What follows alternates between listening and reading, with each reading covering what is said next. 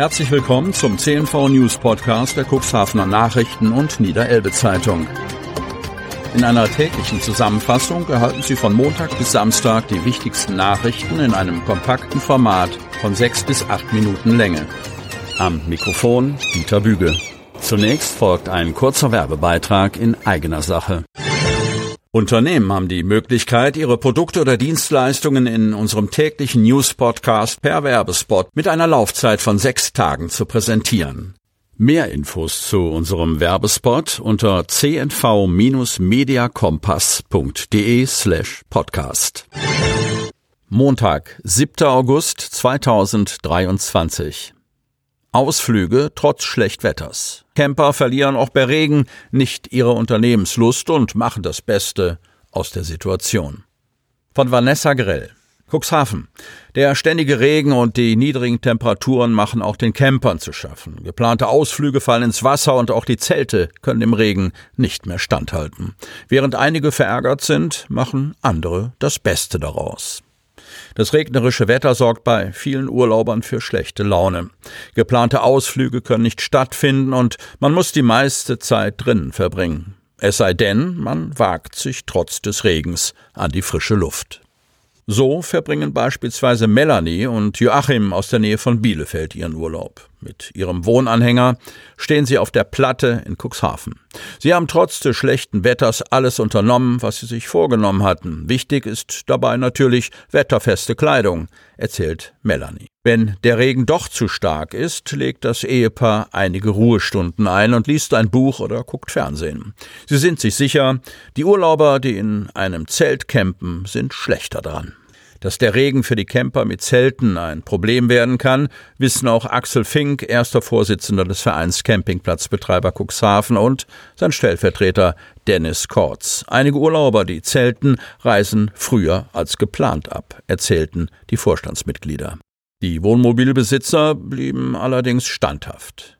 Im Großen und Ganzen seien die Campingplätze gut gefüllt. Fink erklärte, wir haben zwar nicht die Auslastung wie im vergangenen Jahr, aber man muss auch sehen, dass die Corona-Pandemie vorbei ist und viele daher ins Ausland reisen. Ins Ausland zu reisen war für Jürgen, Hannelore, Gisela und Siegfried keine Option. Die vier Berliner machen seit 20 Jahren Urlaub in Cuxhaven. In diesem Jahr ist es für uns eine Enttäuschung, ärgerte sich Hannelore. Sie kam extra zu der Zeit, wo der Sommerabend am Meer stattfinden sollte, um das Feuerwerk zu sehen. Dies wurde allerdings verschoben. Auch das Wattwandern fiel für die vierköpfige Reisegruppe in diesem Jahr ins Wasser. Wir verbringen unsere Zeit jetzt damit, gemeinsam zu kochen, zu reden und spazieren zu gehen, erzählte Jürgen. Eine Zeitreise ins Mittelalter. Das Historienspektakel lockt mit seiner besonderen Atmosphäre viele Besucher ins Fort Kugelbake. Von Vanessa Grell. Cuxhaven. Das jährliche Historienspektakel lockte viele Besucher in das Fort Kugelbake. Jung und alt ließen sich in die Welt des Mittelalters einführen. Die Atmosphäre auf dem Markt lud zum Stöbern, Abschalten und Genießen ein. Für die Schausteller ist es allerdings mehr als nur ein Job. Der Jakscha-Clan, bestehend aus Clarissa Schatransky, Andre Jakisch und deren Sohn, ist quer durch Norddeutschland unterwegs. Die drei bieten Bogenschießen für Groß und Klein an. Außerdem haben sie ein Kinderprogramm vorbereitet, bei dem die Jüngeren neben dem Bogenschießen auch Seife schnitzen oder Armbänder basteln können, erklärt Andre Jakisch, der sich um die Reparatur von Pfeilen und Bögen kümmert. Gleich neben dem Lager des Jakscha-Clans hatten Sven Lehmann und seine Frau ihre Baumstriezelhütte aufgebaut. Die Baumstriezel sind eine ungarische Tradition. Einfach gesagt ist es Hefeteig um ein Rundholz gebacken. Man nennt es auch Hirtenbrot, erzählt Lehmann. Der gelernte Koch wollte raus aus dem Küchenalltag und machte sich mit seinen Baumstriezeln selbstständig. Zwerchfellattacken auf der Oste. Laurel und Hardy Fanclub The Bullfighters veranstaltete auf der Mocambo einen Filmabend der besonderen Art von Jens Christian Mangels.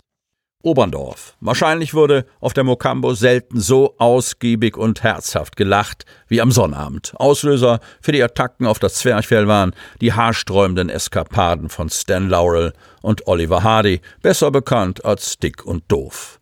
Ihre Slapstick-Einlagen in Schwarz-Weiß sind legendär.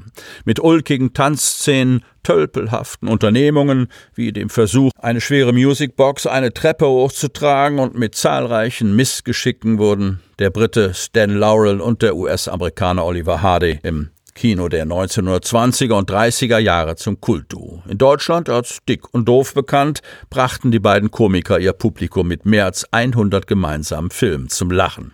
Damit die Kultkomiker nicht in Vergessenheit geraten, veranstalten die Mitglieder des Hermora Laurel und Hardy Fanclubs The Bullfighters, benannt nach dem gleichnamigen Film aus dem Jahr 1945, regelmäßig Kinoabende und Fantreffen. Demnächst soll es auch einen Dick- und Doof-Stammtisch geben.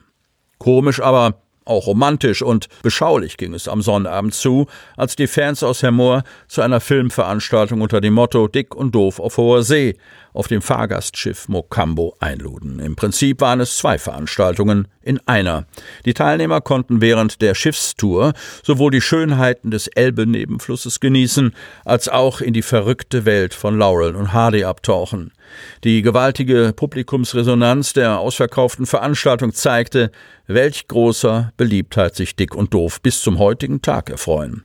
Die Bullenkämpfer, die diese cineastische Ostertour zusammen mit der Arbeitsgemeinschaft Osterland, dem Brauhaus Altneuhaus sowie mit Peter und Sven Kanje von der Mokambo auf die Beine stellten, hatten mehrere Probeläufe durchgeführt, damit die Veranstaltung möglichst pannenfrei über die Bühne geht. Die Veranstalter und Gäste erlebten insgesamt einen wunderbaren Kinoabend mit Popcorn, kühlen Getränken und Osterambiente. Mit an Bord waren auch Freunde des Laurel und Hardy Fanclubs County Hospital aus Itzehoe. Während die Teilnehmer auf dem Vorderdeck das Rauschen der Osterwellen, die Uferlandschaften und Reddachhäuser genossen, herrschte hinten ausgelassene Kinostimmung. Die Laurel und Hardy-Fans hatten diesen Teil des Fahrgastschiffes in einen abgedunkelten Kinosaal verwandelt, der seine Aufgabe tadellos erfüllte. Sie hörten den Podcast der CNV Medien. Redaktionsleitung Ulrich Rode. Produktion Win Marketing. Agentur für Audioproduktion und WhatsApp Marketing.